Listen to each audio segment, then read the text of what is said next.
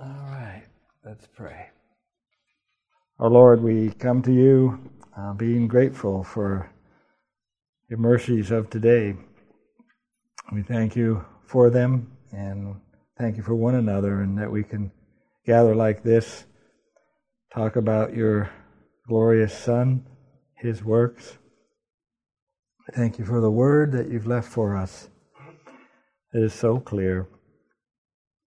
And we thank you for your Holy Spirit that opens our hearts and eyes and enables us to believe and receive the things that you've said.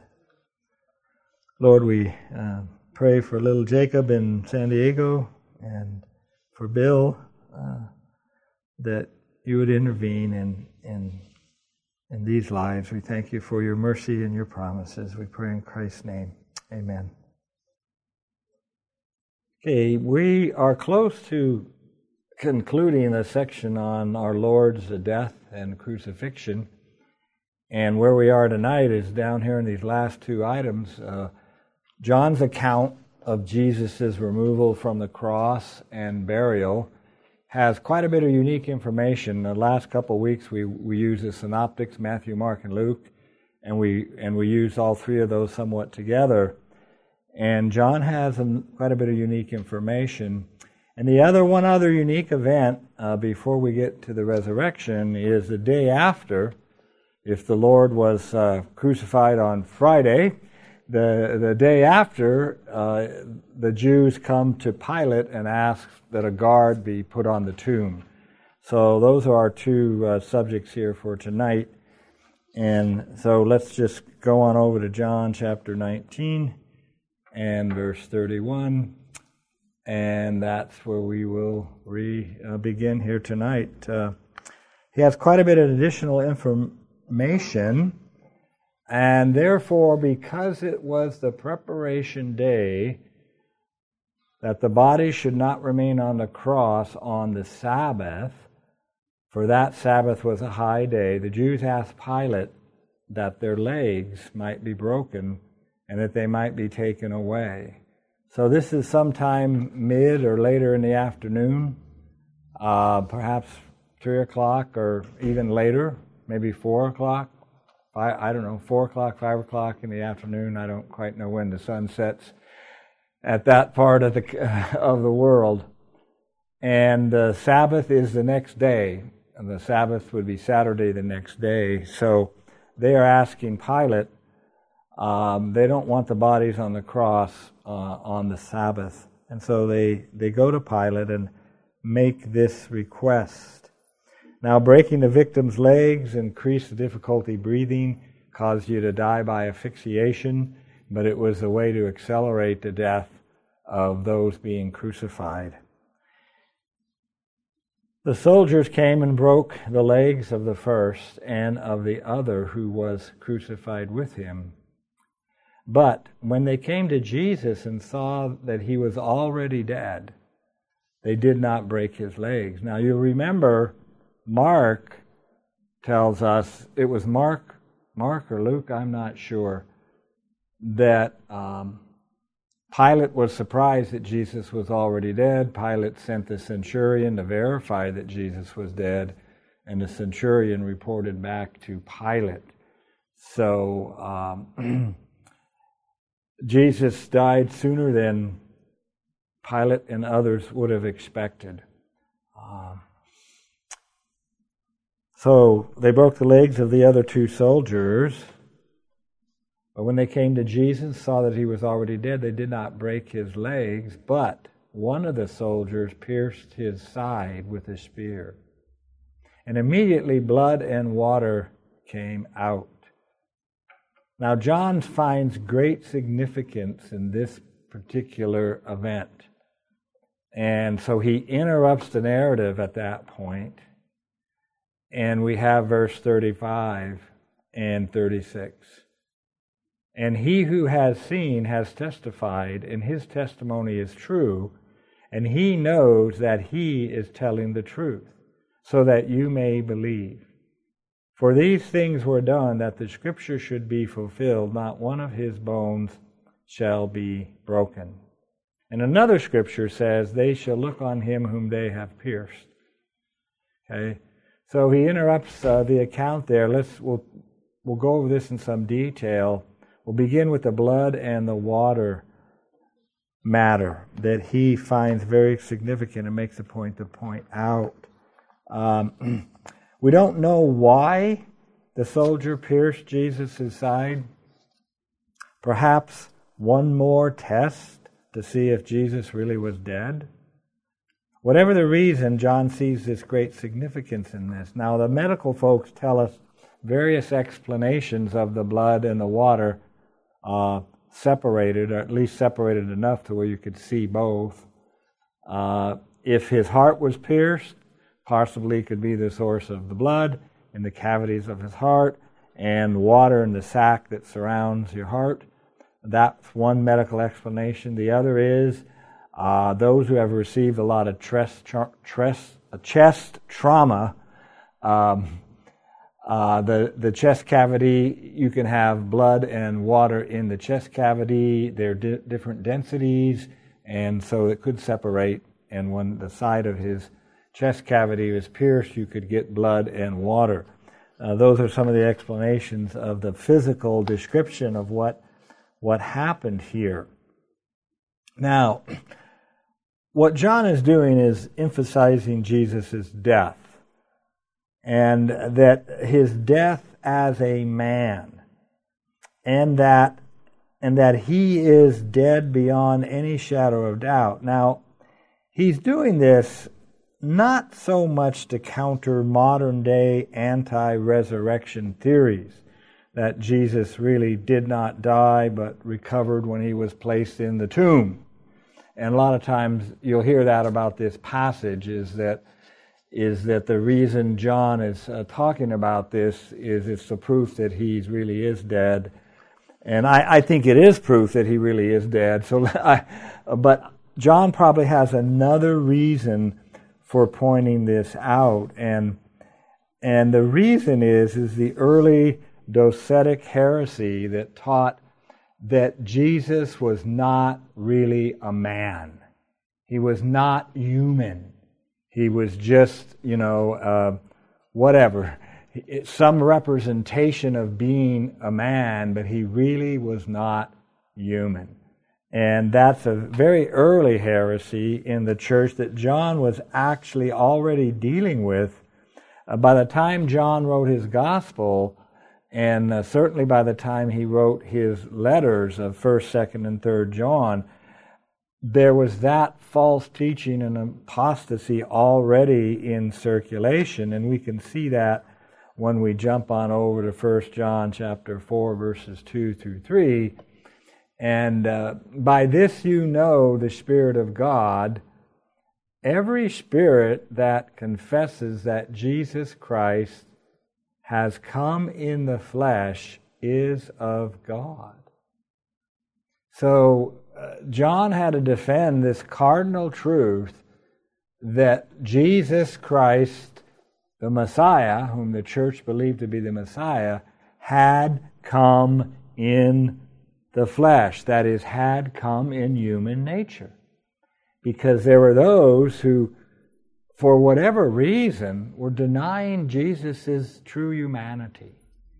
And uh, therefore, that he truly died and, and all of this. So look at verse 3 and every spirit that, uh, that does not confess um, that Jesus has come in the flesh is not of God. And this is the spirit of Antichrist.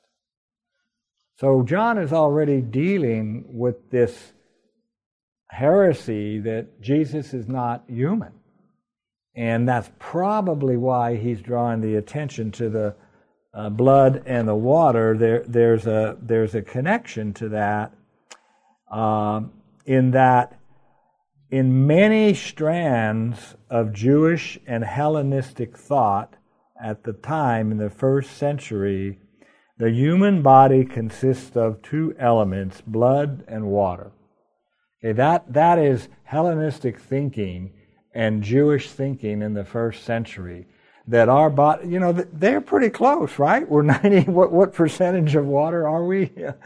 Some very high percentage. 75, okay. Uh, so their, their thinking is we, we are possessed of, of blood and water. That, that's our constitution. And, and the very fact that blood and water comes out of Jesus shows us that he is, he is human like the rest of us. And that's probably John's reason for recording that, uh, that for us. Now, interestingly, one other place, one of the very early confessions of faith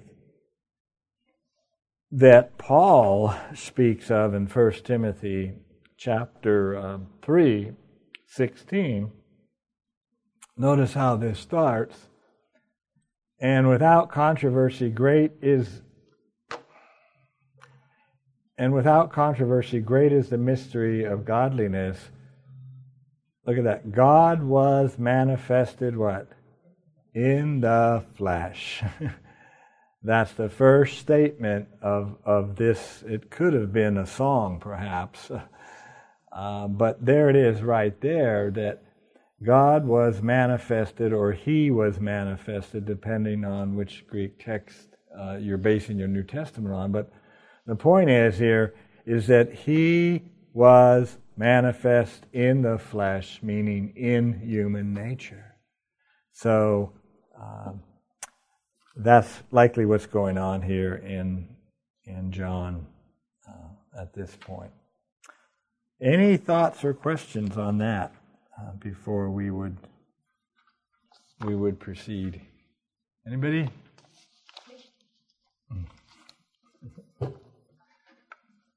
you know, I didn't test this one. It's working right now. Maybe they uh, thought he would still save himself. He was what? Maybe they thought he would still save himself. I I don't understand. That's why they pierced. He could come back alive. I don't know. Um, you mean they wanted to harm him further so that, that he couldn't come back? Maybe. Yeah, we don't. We yeah we don't know the reason. uh, well, they went to break his legs and and didn't, uh, and then uh, I think it's along the lines of what they call coup de grace. You know, you familiar? No, you'll have to explain that that expression. Well, when when when you sword fights, and and you you just about uh, uh, uh, how do you say uh, terminate somebody in a sword fight, oh. but they're oh. still alive, and you kill them oh. as a, as a matter of, of grace, so they don't suffer. Coup de grace. Okay. Maybe. Well, John finds, John takes, takes advantage of that happening, the blood and the water, and we think he's doing that to make a point about Jesus' humanity. And so, um, okay. Um, now, the next verse there. Um, you need to talk about this one a bit. And he, and you see, this is, he makes a big deal out of this testimony. And he who has seen has testified. And his testimony is true. And he knows that he is telling the truth. You know, can we stick a few more pronouns into that short sentence? to, to, to help us uh, be, be able to understand that uh, that statement. I, I'm not I'm not uh, criticizing the, the, Holy Spirit and the and the Word of God, but um, there, of course, is extended discussion if the author who wrote this, who most believe to be John, there's is he referring to himself? Or is he referring to someone else? As who's the witness here? is the writer of the gospel the witness, or is the writer of the gospel referring to someone else who is really the witness? And I have no simple answer for you. There is no simple answer grammatically to what is going on in this verse. Okay, so let's just assume John's writing the gospel, okay? So John is writing, and he who has seen has testified. So the question is is John referring to himself or to someone else in that statement? And his testimony is true. So John could very well be referring to someone else. He who has testified, he who has seen has testified. There was an eyewitness to the blood and the water. And John could be testifying to that person that his witness is true. John himself didn't witness that, but John knows someone else who did witness it, and John is writing here saying that person's witness is true. And he knows that he is telling the truth. Okay? And John knows that the other witness is telling the truth. That's one possible way to read this. Another possible way to read this is there's only John here, and John is referring to himself as the witness. Okay? John is writing, and he who has seen, John saying, I'm the one who has seen, has testified. I'm the one I've seen and I'm testifying, and his testimony, my testimony, is true. And he, that is John, knows that he is telling the truth. So, um, so that you may believe. Now, I tend to lean that it, it is John John is referring to himself in a somewhat enigmatic way uh, in in what he's writing there. But the overall point of what he's saying there is uh, this is true. This is witnessed, and it is absolutely true, and it's foundational. And and the reason of all this first-hand testimony and witness is what? So that you may believe. Okay? And believe correctly. Uh, now, we do know that John was definitely in the vicinity, wasn't he? Because we know he was near enough to the cross when, when Jesus had that interaction with Mary, his mother, and John. And, and so we know John, the apostle, was there. So that puts him definitely in the vicinity uh, uh, of witnessing this if he if they were still there later in the afternoon when the soldiers came to break the legs were was John still there? We we don't know for certain. Um, now, interestingly, some say that the witness here is the centurion and that after Jesus had died, the centurion made the confession truly, this was the Son of God. Remember that? And so some have suggested that the centurion is, is actually the witness that John is referring to here in this passage. Now we know the centurion was there late, late in the afternoon, but uh, we also know that Mary Magdalene and the other Mary or Mary, the mother of Jesus, were there all the way uh, till the burial because they witnessed, we saw that last week in the Synoptic Gospels, they witnessed Jesus being put, placed in the tomb by Joseph uh, and Nicodemus. So, uh,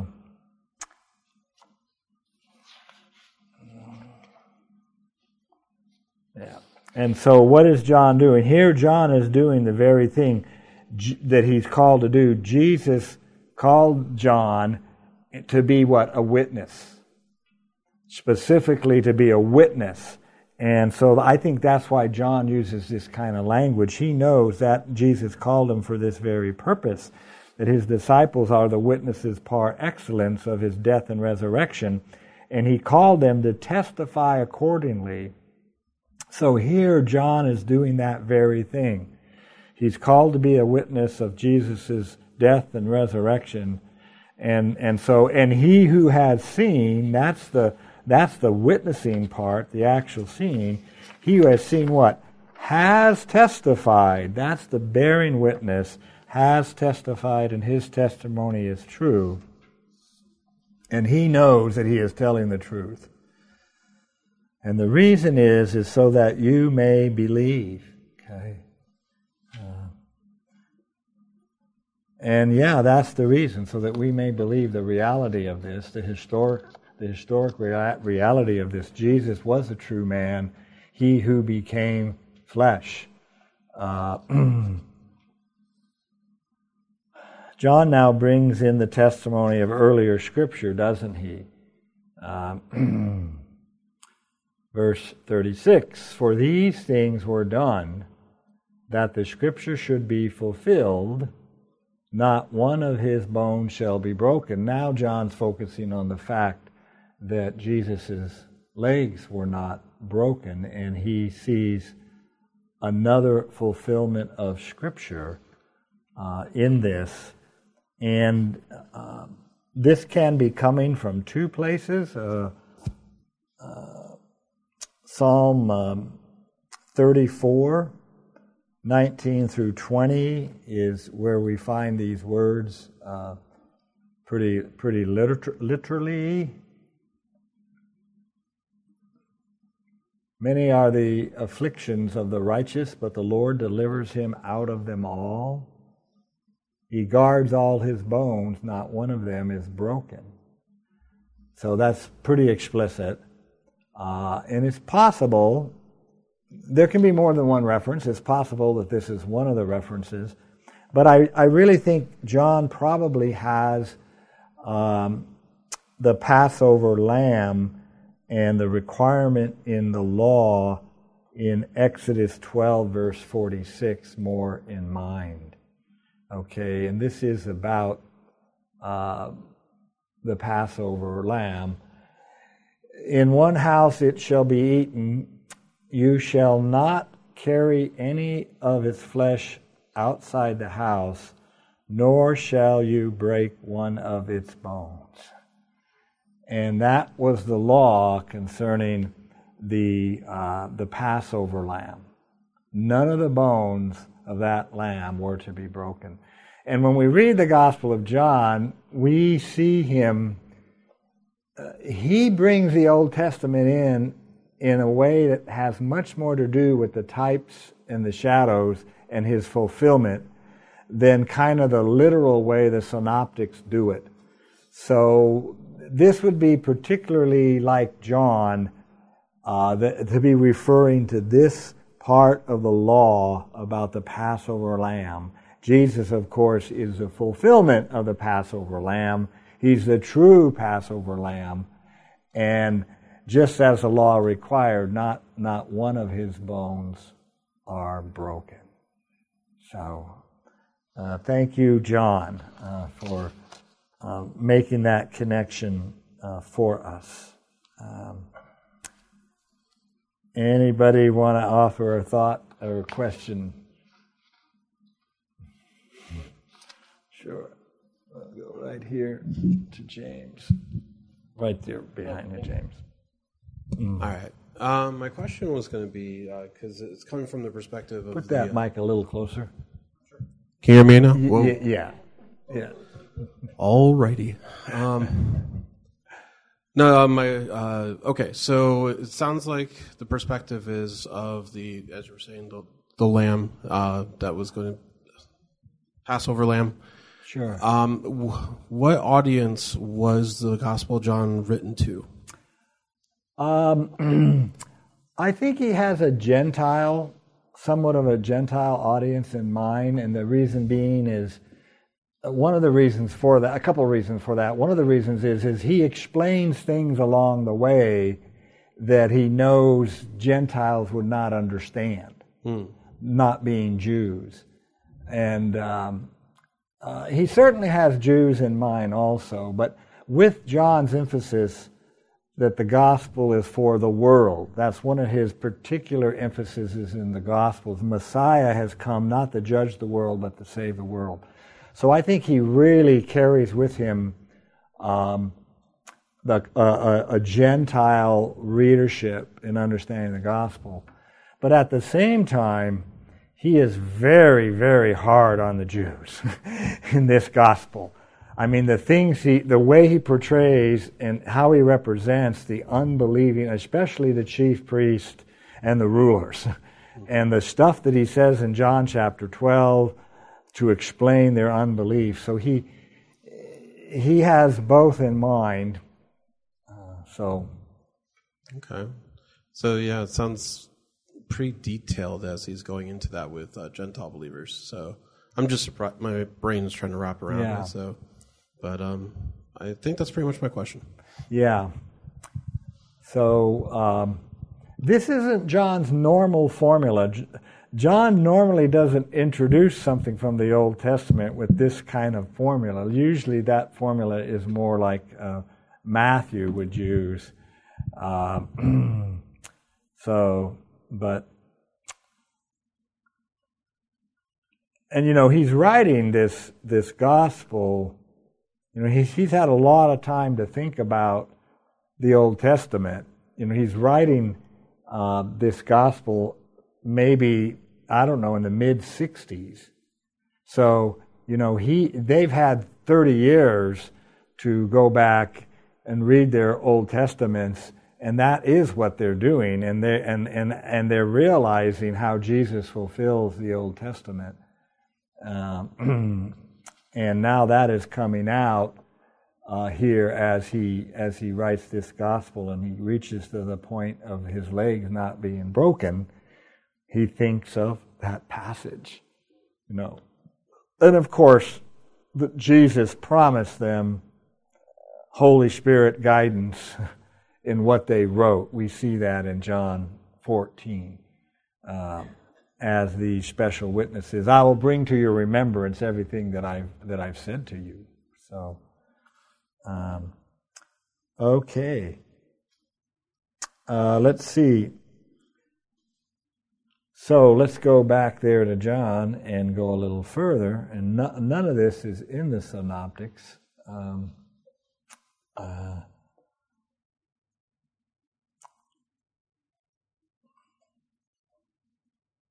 Hmm, okay.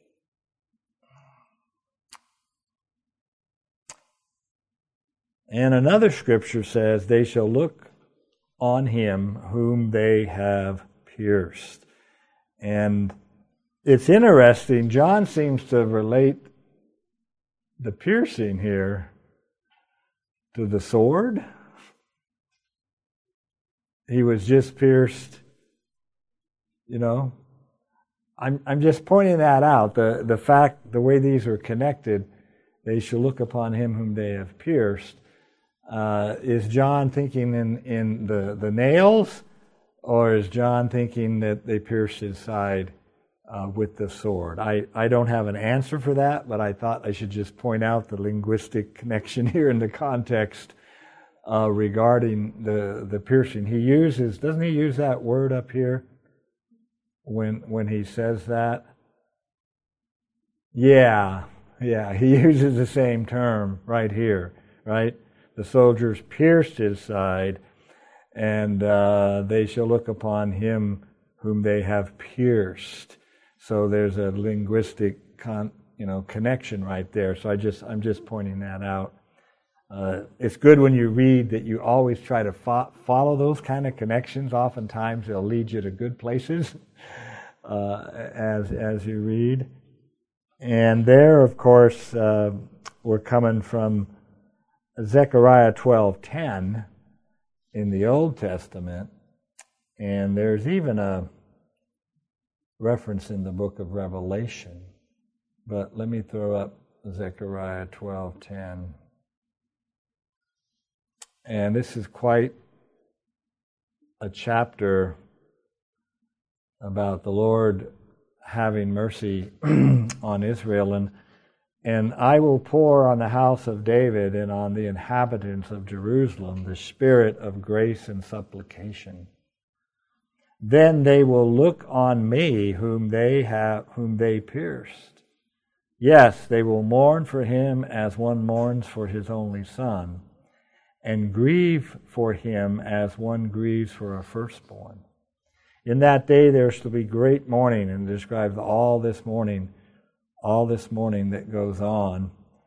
And yet there is going to be um,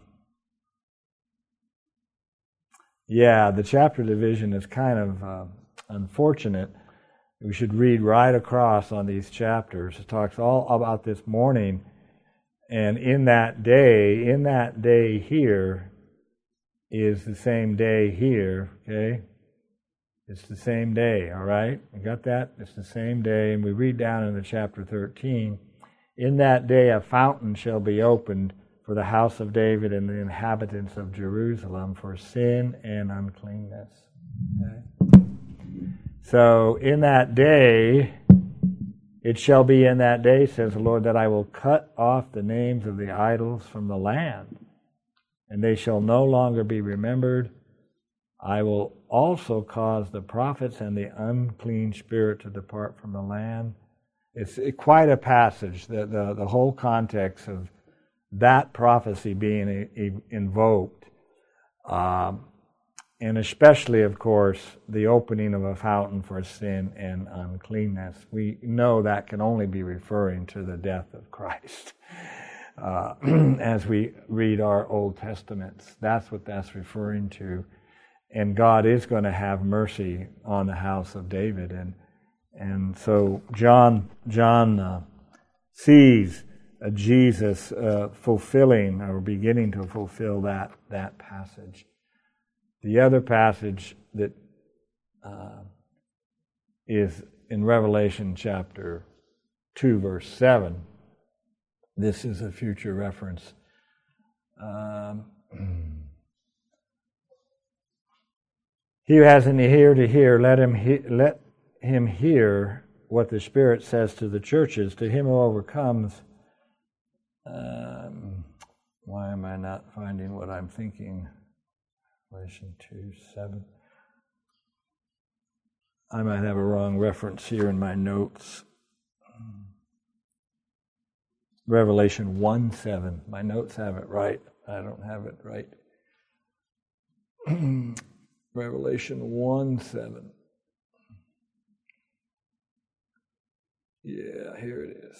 Okay. Behold, he is coming with clouds, and every eye will see him, even they who pierced him. And all the tribes of the earth will mourn because of him. Even so, amen. It's interesting in the Zechariah passage, we have all the mourning. There, it seems to be confined to Israel and so forth. But this same. Uh, those who pierced him shows up here in Revelation, and now it's it's all the nations of the earth are mourning. And that's not a good mourning. I don't believe here it's a good mourning in Revelation chapter 1. It's the, the reality of judgment. Uh, and um, so here we would think we're referring to hands and feet, they who pierced him, and not you know, not the soldier in the side. Um, so, okay. Anybody with a comment? So John shows us those fulfilled prophecies. That's unique to his gospel. All right, let's keep going. Now, we met Joseph of Arimathea in Luke, so, but John has something also to say about Joseph of Arimathea. After this, Joseph of Arimathea, being a disciple of Jesus, but secretly for fear of the Jews, asked Pilate that he might take away the body of Jesus. And Pilate gave him permission. So he came and took the body of Jesus. So let me repeat something I said last week. The fact that Jesus gave the body, Jesus, that Pilate gave the body to, to uh, Joseph is an indication that Pilate really did not believe Jesus was an insurrectionist because they never turned the executed bodies of insurrectionists over to the family. They left them out for the birds to eat them and all kinds of horrible stuff. And so um, this is actually unusual, and that's going to come into play when the Jews are kind of caught by surprise that Jesus' sympathizers may have his body. And that's going to, I believe, is going to motivate why they get motivated to want to put a guard on the tomb. So we'll connect that a little bit uh, down the road. So now here we have Joseph, uh, Joseph again, and um, the Jews in Jerusalem had decided. Uh, now let, us back up here. Let me get in the right place. So um, John also reports Joseph was a disciple, but secretly for fear of the Jews. Yeah, see that statement right there? For fear of the Jews. Now, what did, uh, what did Mark say about Joseph in this regard? He used an interesting word when Joseph showed up on the scene. Joseph did something that Mark says. He, and Joseph, taking courage, went in to Pilate to ask for the body. Okay, so in Mark we've got a reference to Joseph. Joseph is Joseph risking himself and taking courage. And now in John here, we seem to kind of have the opposite uh, that he was a disciple, uh, but uh, in secret because of the fear of the Jews. Now, normally in the Gospel of John, such a statement about Joseph would be into the category of what? it would be in the category of non saving, spurious faith in the Gospel of John, that type of comment. You know, and they believed in him. And then Jesus said, Well, he said to those who believed in him, If you abide in my word, you shall be my disciples indeed. And of course, they professed they believed in him, but they didn't abide in his word. Or John chapter 2. You know, at the feast, many believed in him, but Jesus did not entrust himself to them. There's like four, I think, four instances in the Gospels like that. And normally, this kind of a description would place you into that category of a spurious, non saving faith in the Gospel of John. But uh, we know from Mark that Joseph is risking himself to do this. Uh, and he's risking himself in a couple ways. And one of the ways is is that uh, he likely is ri- risking severe rejection of the rest of the Sanhedrin. Remember, he's a Sanhedrin member. He's a chief council member. And so now he's actually willing openly to be associated in a very, very special way uh, with Jesus. You know, he goes into Pilate and associates himself with Jesus, and he takes the body, uh, and and and uh, so he is now out in the open, associating himself with Jesus, and of course, you know, Mark's statement I think uh, verifies that. So um, I'm I'm positive about Joseph that he's not in that other category that you begin to realize is in the Gospel of John. So he risks this severe rejection. And, you know, the Jews, the, the Sanhedrin had what, what law, uh, I don't know if you'd call it a law, but what, what command had the Sanhedrin issued there in Jerusalem about people in relation to Jesus? Kick him out. Exactly right. If anybody uh, confessed faith that Jesus was the Messiah, they would kick him out of the synagogue. They would be put out of the synagogue. And so, I mean, it's possible they could have put Joseph out of the Sanhedrin.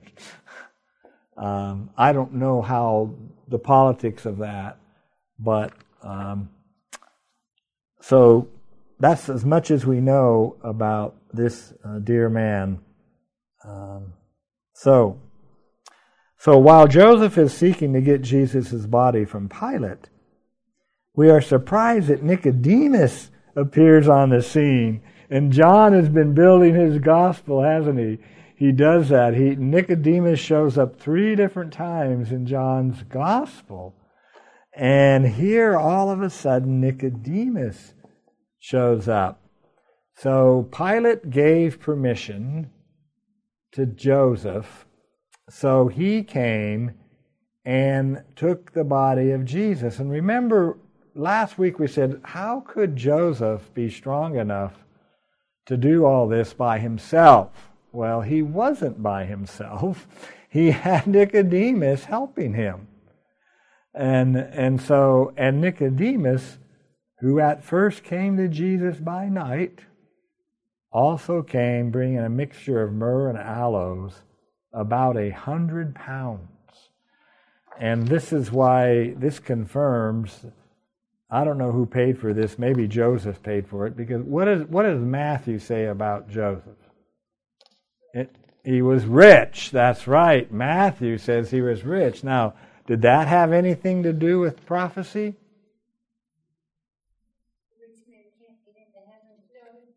No.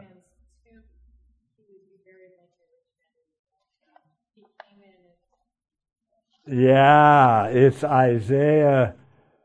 It's that enigmatic um, saying, and they made his grave with the wicked, and there's a grammatical break there. I like the translations that tell you grammatically it's just broken off at that. And that's what those dashes mean in the translation. It's almost like something else interrupts the flow here. And they made his grave with the wicked, but with the rich at his death. And then it goes on, because he had done no violence, nor were there any deceit in his mouth. This is Isaiah 53 9. It's the, the references are, are I think are in your notes there too. That's Isaiah 53 9. Yeah. So now we find out that you know 75 or 100 pounds, depending on which translation you're reading, that was very expensive.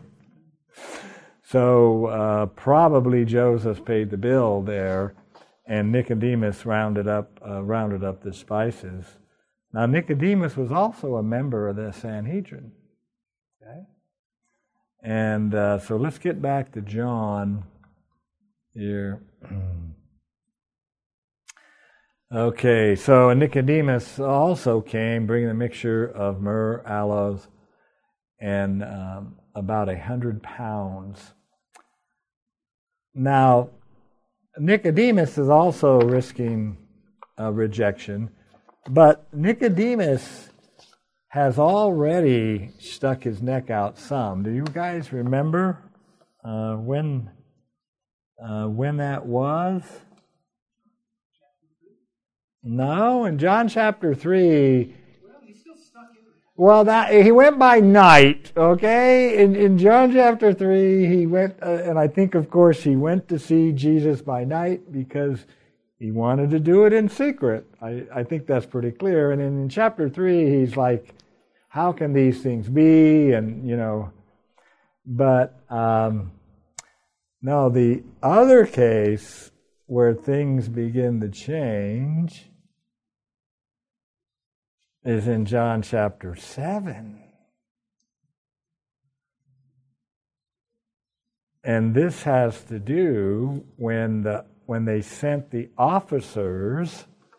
Oh, and keep this in mind too. The officers here are the temple police. Okay, this is not the Roman guard. We're going to have a difficult passage in Matthew to try to understand who guarded the tomb. Was the tomb guarded by the temple police or was it guarded by a group of Roman soldiers? And I'm not going to have an easy black and white answer on that on that one. And this this term's going to come up. The temple police are the officers here, and they the Sanhedrin had sent the temple police to arrest Jesus. And they got captivated when they were listening to Jesus. And so the officers are reporting back now to the Sanhedrin. And and they came back empty handed. Then the officers came to the chief priests and the Pharisees, who said to them, Why have you not brought him? the officers answered, No man ever spoke like this man. Then the Pharisees answered them, Are you also deceived? Have any of the rulers or the Pharisees believed in him? But this crowd that does not know the law is accursed.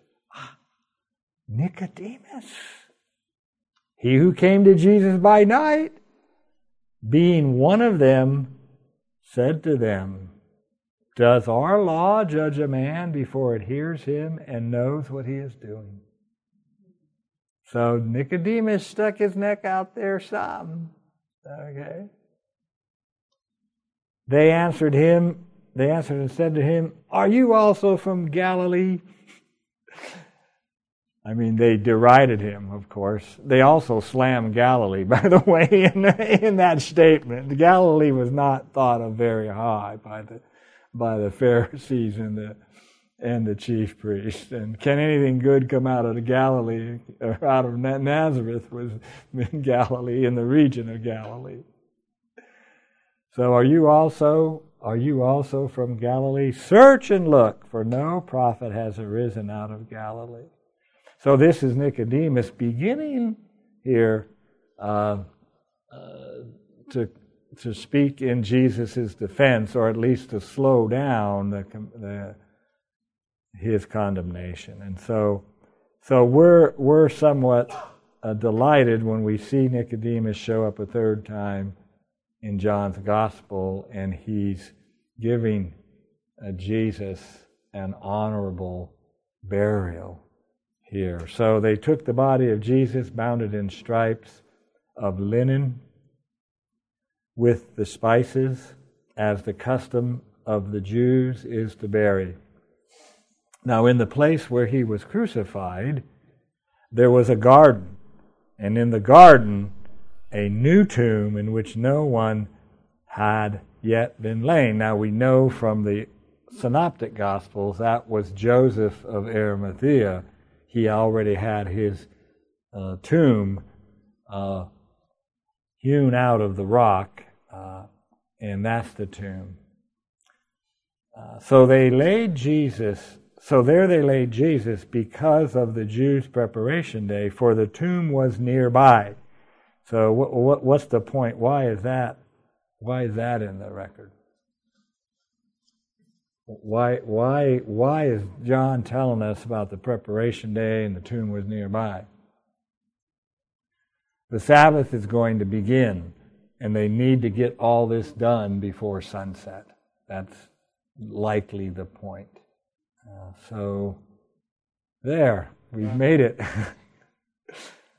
we've made it uh, to the tomb, and we haven't been in a hurry, but that's fine. it's about four minutes to eight. We don't have time to do the um, the Jews. The next day, the Jews are going to request that the tomb be guarded.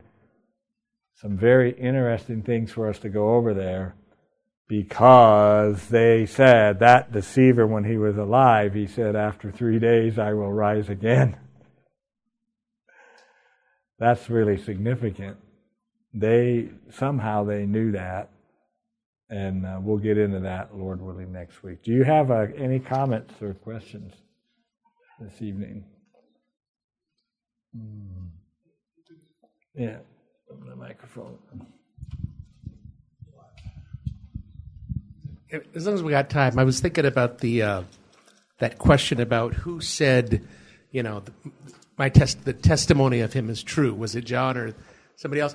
And that is exactly almost how John ends the gospel too, with that same phrase, right? Oh, yeah. At the very end of uh, John, Yeah, let's look that up. he says, um, and we, yeah, in verse tw- 24, he It's says, in and we know that his testimony is true.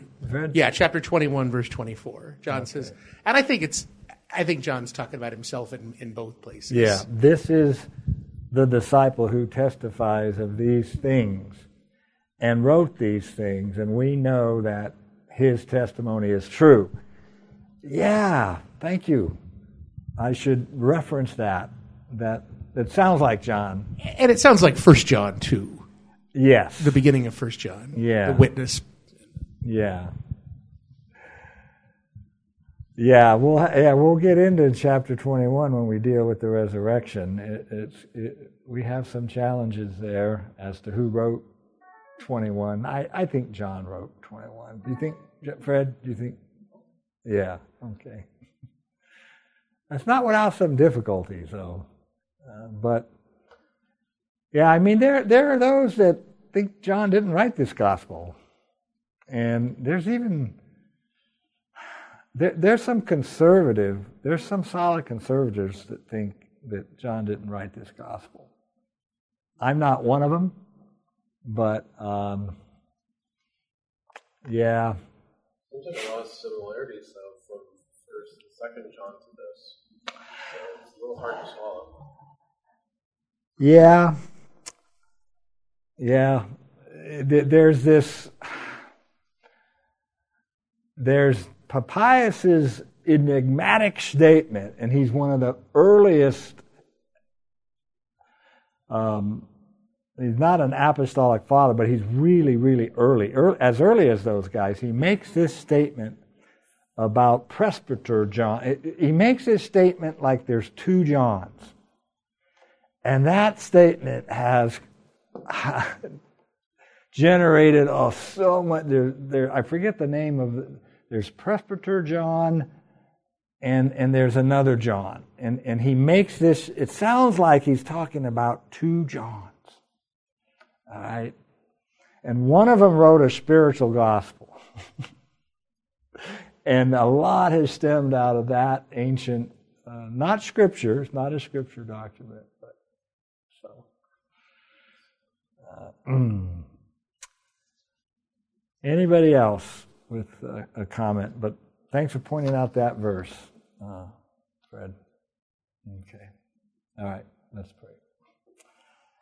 Uh, Father, we see your hand in these things, and we see our Lord um, uh, being buried according to your word and according to your scripture, and none of his bones being broken, as you from so long ago gave us the types and the shadows that Passover lamb that whose blood was splattered on their doors, the doors of even your people, Lord.